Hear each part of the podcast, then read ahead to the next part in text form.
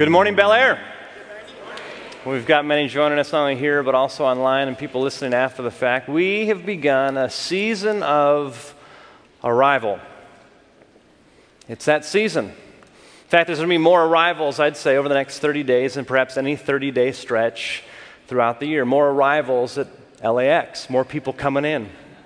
There's going to be more arrivals on your front doorstep. I know what you order. I've seen my neighbors in my own house, boxes start stacking up in this season. There's more arrivals in our grocery stores, the specialty coffee shops. You see, there's arrivals of certain things throughout the year that, that we look forward to. In fact, some of you have uh, friends and family, loved ones who will be arriving this season. Now, there's certain arrivals that we love. There's certain arrivals. Oh. It arrived again. That fruitcake. Do you get those fruitcakes? The ones that you think were mailed in February? And they finally got here. It arrived again.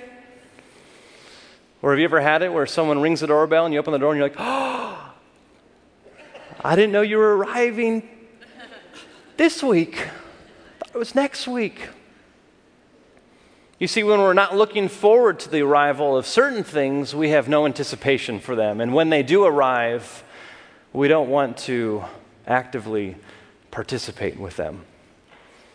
You get that fruitcake and you just throw it right into a wrapped box to then regift it somewhere else. You don't throw it in the trash. No, no, no, no. When that family member comes that you weren't wanting to come, to arrive, you're not anticipating, you, you don't actively participate in conversations with them. You actually begin to walk for the first time in your life. Where'd they go? I don't know. They're out for a walk. Or you, you get busy with chores that you've been putting off all year. You get busy, you turn on the TV. You don't watch TV, but when they're around, you're getting caught up on all your shows. You see certain arrivals. We don't anticipate, nor do we actively want to participate in them, but some arrivals we can't wait for them to come. We anticipate the arrival of these things. And I don't know if you're like me, but I look at the USPS and the UPS and the FedEx and all the things, and I, and I, and I look every single day at the tracking number, even though it says it's going to come Friday. Maybe it'll come Thursday. Why do I do this? I'm anticipating these things, or, or with family who are coming in town that I can't wait to see that I haven't seen in a long time. Or maybe it's your kids who have been away at college. You're anticipating their arrival back home for the first time in the longest stretch they've ever been away. People that you haven't seen in a while, loved ones, you anticipate. You look at the, the numbers on the American Airlines, the United numbers online. are they gonna, can they fly faster than can ever be flown before? You anticipate. But when they show up, those things, you actively want to participate with them. You're enjoying those things, you're, you're enjoying those people. You see, determining how much you value something will actually determine how much you anticipate it, and will actually determine how much you will actively participate in enjoying it. What kind of price would you put on the peace of God? How much do you value that? You see, if you don't know what it is, or if you have maybe a partial view of what it is, you really won't realize how costly and valuable it really is. Therefore, you won't anticipate like you should, or actively participate in it like you could. Well, the peace of God has arrived. And it is arriving, and it will arrive again. You see, the word Advent literally means arrival. And over the next four weeks, we're going to take a look at this great peace of God. And it's a peace that is far beyond just an absence of war or an absence of violence. This word peace in the Hebrew is the word shalom. It literally means a holistic, overwhelming, thriving of goodness, of experiencing life as all it was intended. Well, the prophet Isaiah about 700 years before the birth of Christ, as God spoke through Isaiah, gave a little message, gave a heads up. It was almost like a text notification system. an email notification system. Not when the peace of God would arrive, but how and what it would look like. And as we, over these next four weeks, take a look at the peace of God through the prophet Isaiah, we have Pastor Kim this week, myself next week, Pastor Mike the third week, and then Pastor Karen the fourth week, taking a look at four different angles at this deep and rich peace of God. And as we see its true value, my hope and my prayer is that we would enter this season with deeper anticipation and a deeper level to actively participate in this peace that has come. Let's pray. God, prepare our hearts and our minds for this moment as we hear from your word. God, we thank you for Pastor Kim and the work that she has prepared up into this moment, her prayers, the work she has done. And we ask that your Holy Spirit would set her apart, that you would anoint her words, and that we would hear, God, what you long for us to hear. God, we thank you for this time. Help us to understand this great gift that you have given. In Jesus' name we pray. Amen. Amen. Thanks, Drew. Well, as Drew just said, we're going to be spending the next four weeks looking at different passages in the book of Isaiah. So let's go right to the scripture this morning. If you have a Pew Bible, it's on page 597. We're going to be starting in Isaiah 54, reading verses 9 and 10. Isaiah 54, verses 9 and 10. It's important to remember that these are the words of God spoken through his prophet. These are not mortal words, these are divine words. So hear the word of the Lord spoken through the prophet. Beginning in verse 9, God says, This is like the days of Noah to me. Just as I swore that the waters of Noah would never again go over the earth, so I have sworn that I will not be angry with you and I will not rebuke you. For the mountains may depart and the hills be removed, but my steadfast love shall not depart from you, and my covenant of peace shall not be removed. Thus says the Lord, who has compassion on you. This is the word of the Lord. I have this memory. I think it's probably my earliest memory of when you know that that actually happened to you. The memory begins with me sinking in water, just sinking down and down deeper. And, and I can remember these air bubbles rising up, just kind of dancing up to the surface of the sun. And I remember how pretty they looked, just all these little bubbles as they rose toward the surface. I could see the sun beyond the surface of the water. And just as I sank deeper and deeper, I was just so delighted at how pretty the sun looked on them. Suddenly, there was something that blotted out the sun. Something took flight above me and started diving toward me and took hold of me. And that was the very first moment that I was startled. This is the memory that I have of falling into the deep end of a pool when I was two years old and my dad jumping in to save me. Now, as I was sinking deeper and deeper and deeper, all I remember is peace, absolute calm. And, and actually, what I remember even more is being so delighted by the beauty of those little air bubbles. Above the water, from my mom and dad, there was no peace. There was mayhem. There was a sense of rising dread, a disorientation before they realized what happened. Both of these experiences of the same event were true at the same time. Sometimes I wonder why God just impressed that into my memory, why I remember it so clearly that clearing, chlorine blue water, the gold of the bubbles, the sense of peace. And I wonder if maybe he has me remember it because it was a snapshot of the nature of reality. On the surface, things seem desperately wrong. Something is amiss, something is missing. There's a rising sense of panic and of fear that we need to urgently do something.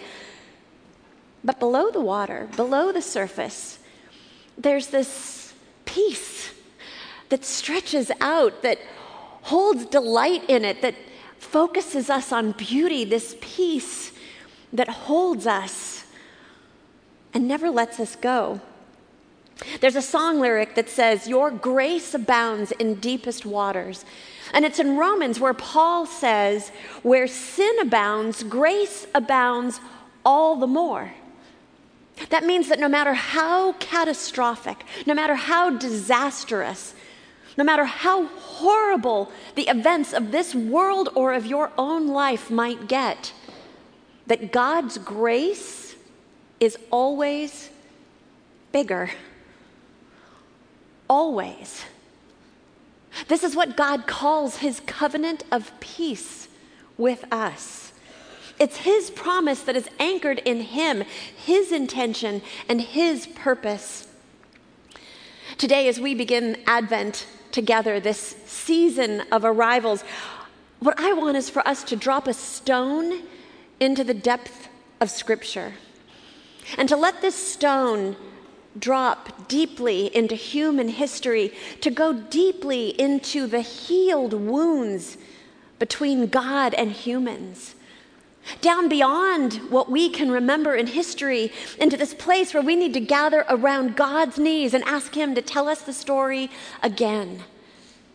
Here today, as we begin Advent, we become aware of God's covenant of peace with us and how it binds us here in this sanctuary, here in Los Angeles, here in 21st America, how it binds us with Jewish exiles of 6th century BC, and how we are all bound together with people of antediluvian days of Noah. That this covenant of peace has been anchored in God from the very beginning. In Isaiah 54 9, we hear God speaking through the prophet Isaiah. And God says, This is like the days of Noah to me. God says, This is like that. This being the context of 6th century Jerusalem when Isaiah was speaking and writing, when God said to him, You must speak these words that I give to my people. And that being Noah's day, almost prehistoric, almost beyond what we can remember. God says, This is like that. Now, in the midst of this, in the midst of Jerusalem, this rising panic as exiles have been seized and taken to Babylon, in the midst of this destruction, God says, You know what? That reminds me of Noah. Noah, of all people. Now, first, as we come to this scripture in Isaiah, looking at verse 9, I just want to point out a few things. First of all, I think it's really important that we see that God speaks of Noah as a real person, and he speaks of the flood as a real event. There isn't anything mythical about Noah or the flood to God, and it's not so distant that it can't be remembered well. God seems to be able to remember it just like it was yesterday. This is what we call the truth of Scripture witnessing to itself. Secondly, I think it's interesting that in the midst of this human despair, these Jewish exiles finding themselves in slavery in Babylon in the midst of this destruction that God does not say, Oh, that reminds me of the flood. This destruction is like that destruction. No, God says, This reminds me of Noah.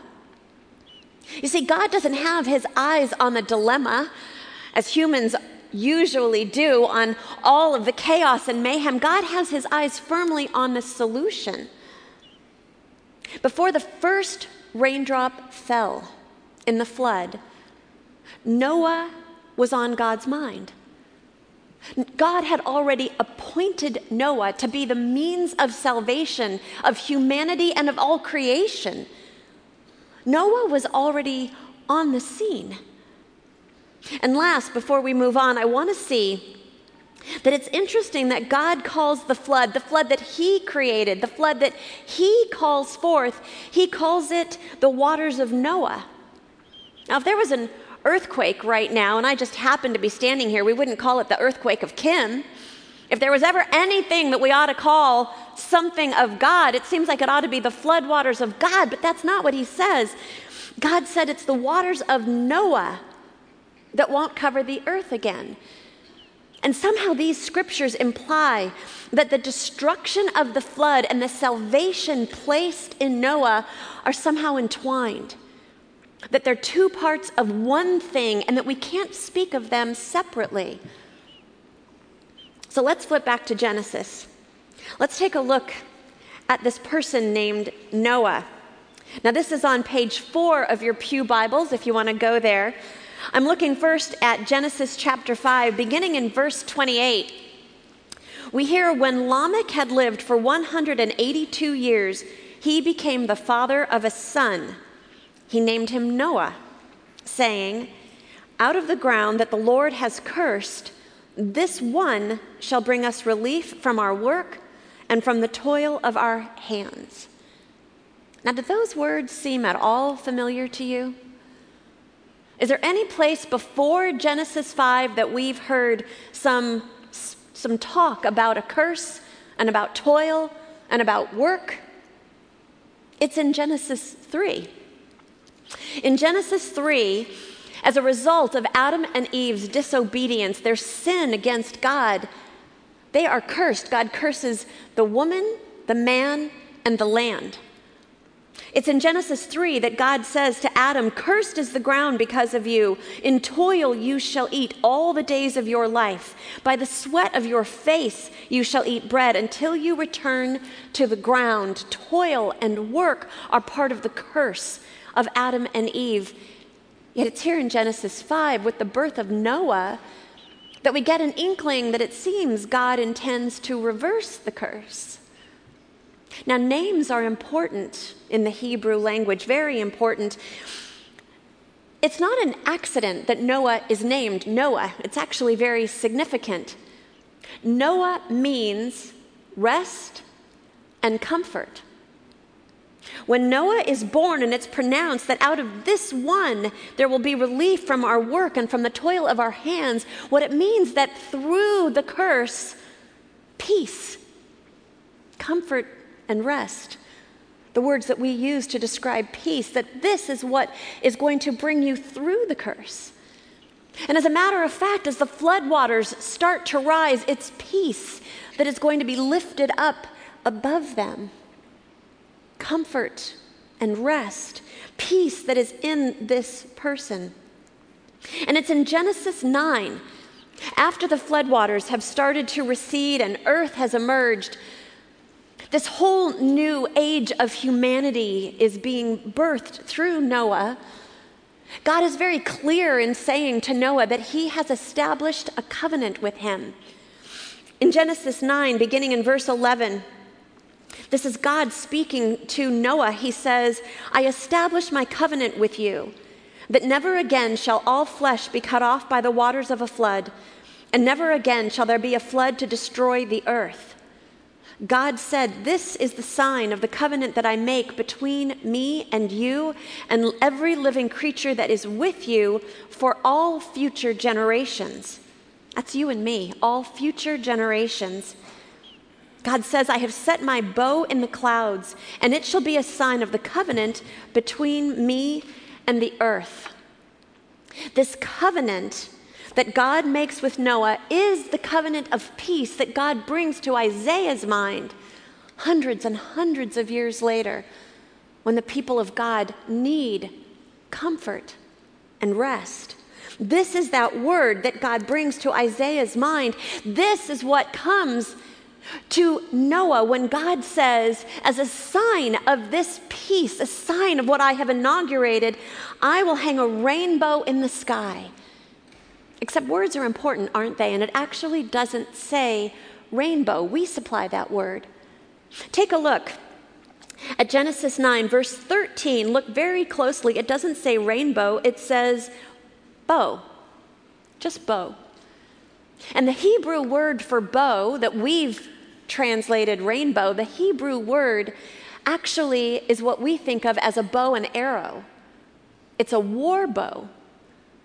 God says, I will set my war bow in the clouds.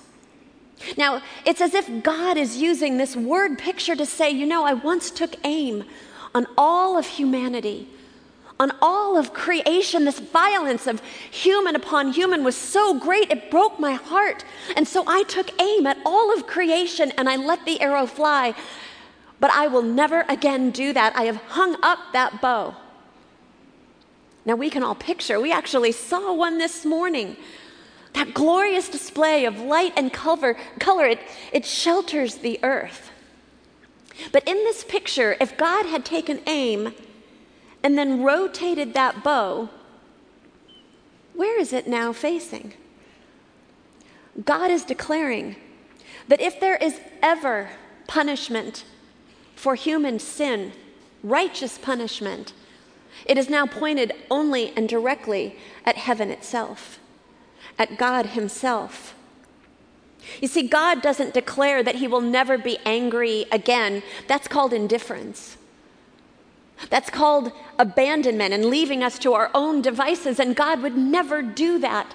He is a God of compassion, a God of love, who cannot wait to usher us into the reality of His peace.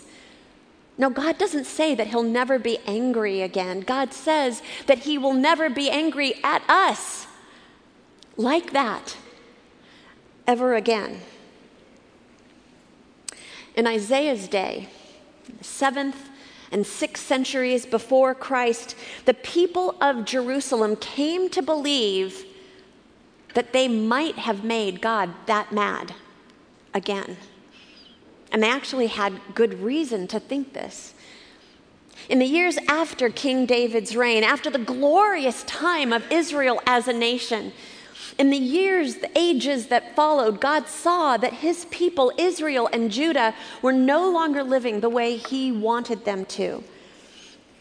They were shamelessly worshiping idols, shamelessly worshiping false gods. They were perverting justice. They were showing no mercy or kindness to each other, much less to strangers and aliens. It broke God's heart. God had chosen this people through Abraham. He had established this people through Moses, through David, so that this people would be a light to all nations, so that all people would know this God know his character, know his heart, know his compassion.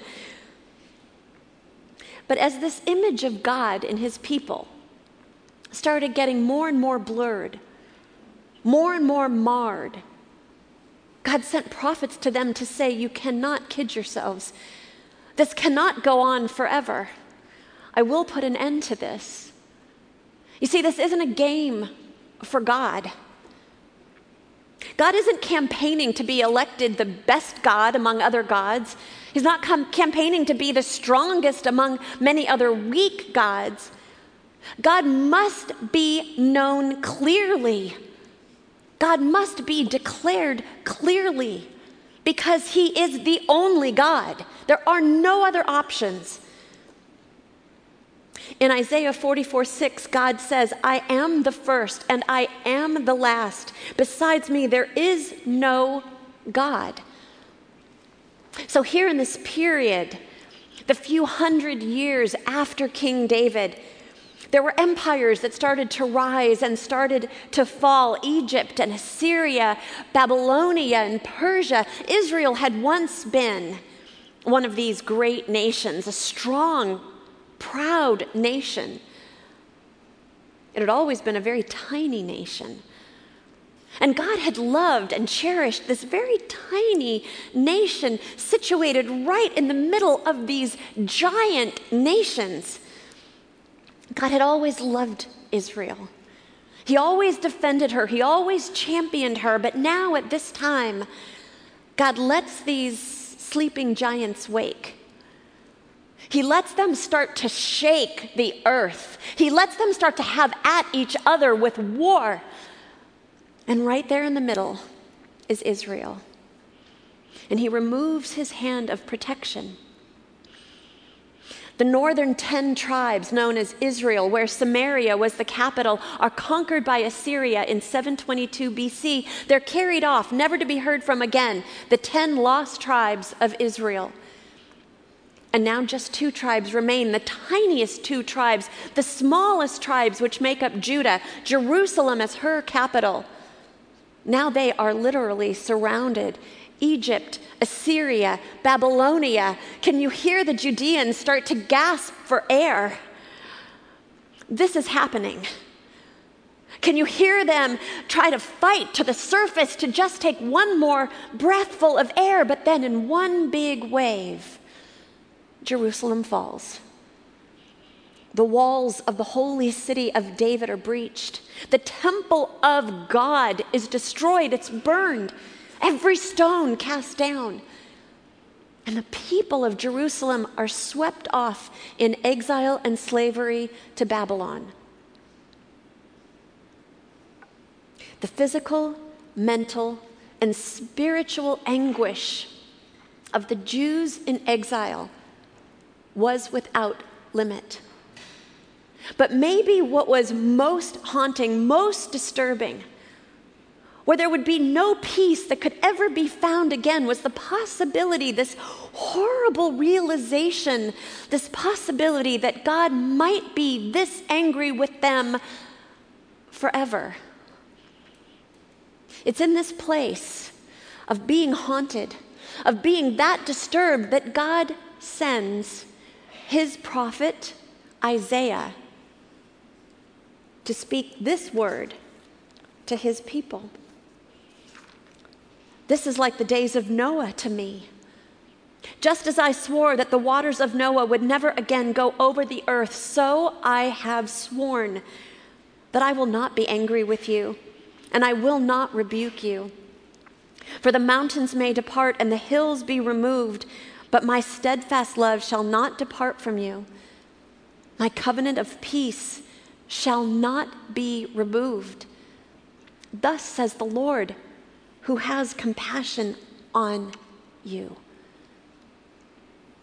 A word of comfort, a word of peace, of rest. But if you were them, they're in exile in Babylon,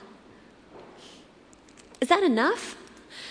And you're, you're like, well, that's good, God, thank you. We're really glad for those people of Noah's time that this is like that for you. It's not like that for us. In the days of the flood, you gave them Noah. You showed them, you told them what salvation would be for humanity. Who have you given to us?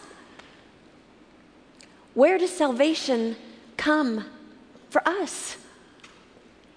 I want you to open your Bibles We've been reading from Isaiah 54, but I want you to look just one chapter earlier Isaiah 53. This is a vision that was given to the prophet Isaiah before the declaration that he made. This is what was on God's mind as the people in exile surely asked this question. Listen to what God had already prepared. Who has believed our report? And to whom has the arm of the Lord been revealed? For he shall grow up before him as a tender plant, and as a root out of dry ground. He has no form or majesty that we should look at him. And when we see him, there's nothing in his appearance that we should desire him. He is despised and rejected by men a man of sorrows and acquainted with grief. And we hid our faces from him. He was despised, and we did not esteem him. Surely he has borne our griefs and carried our sorrows, yet we esteemed him stricken, smitten by God, and afflicted. But he was wounded for our transgressions, he was bruised for our iniquities.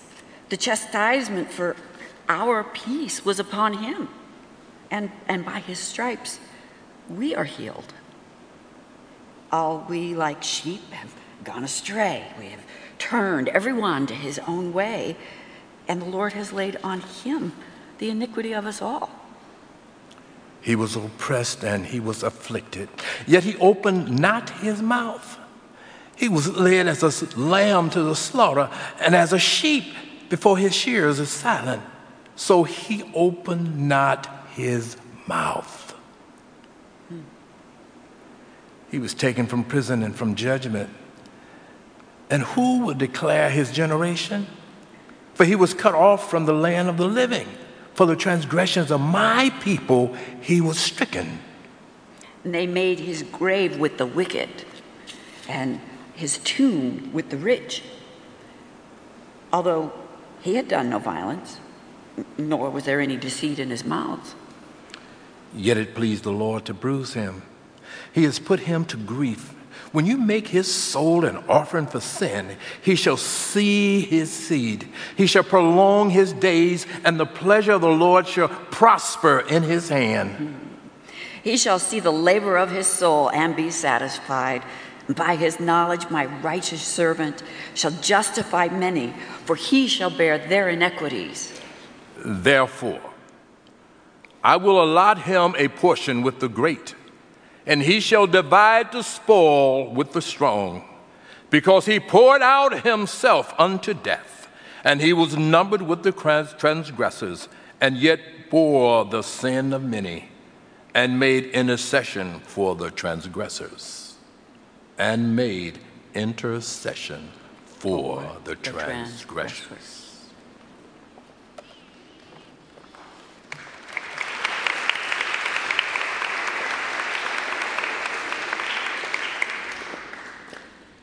So, what's all of this have to do with any of us today?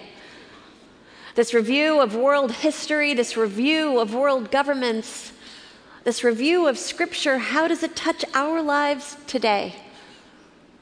Do you know that one of the things that all of humanity, maybe the only thing that all humanity has in common, from Adam and Eve to Cain and Abel, to Noah, to King David, to where we are now, has been a desire for peace.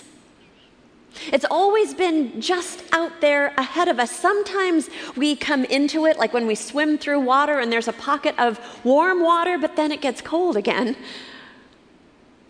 We have never had global peace, and yet it's as real to us as if we had experienced it, right? We all have some sense of this great peace of God. How can that be? How do we all know what it is without having experienced it as a race? It's because God's already established it. It is something real, it is something that we remember, something that is before us, something that is behind us. Before the first drop of rain in Noah's flood fell, you were on God's mind.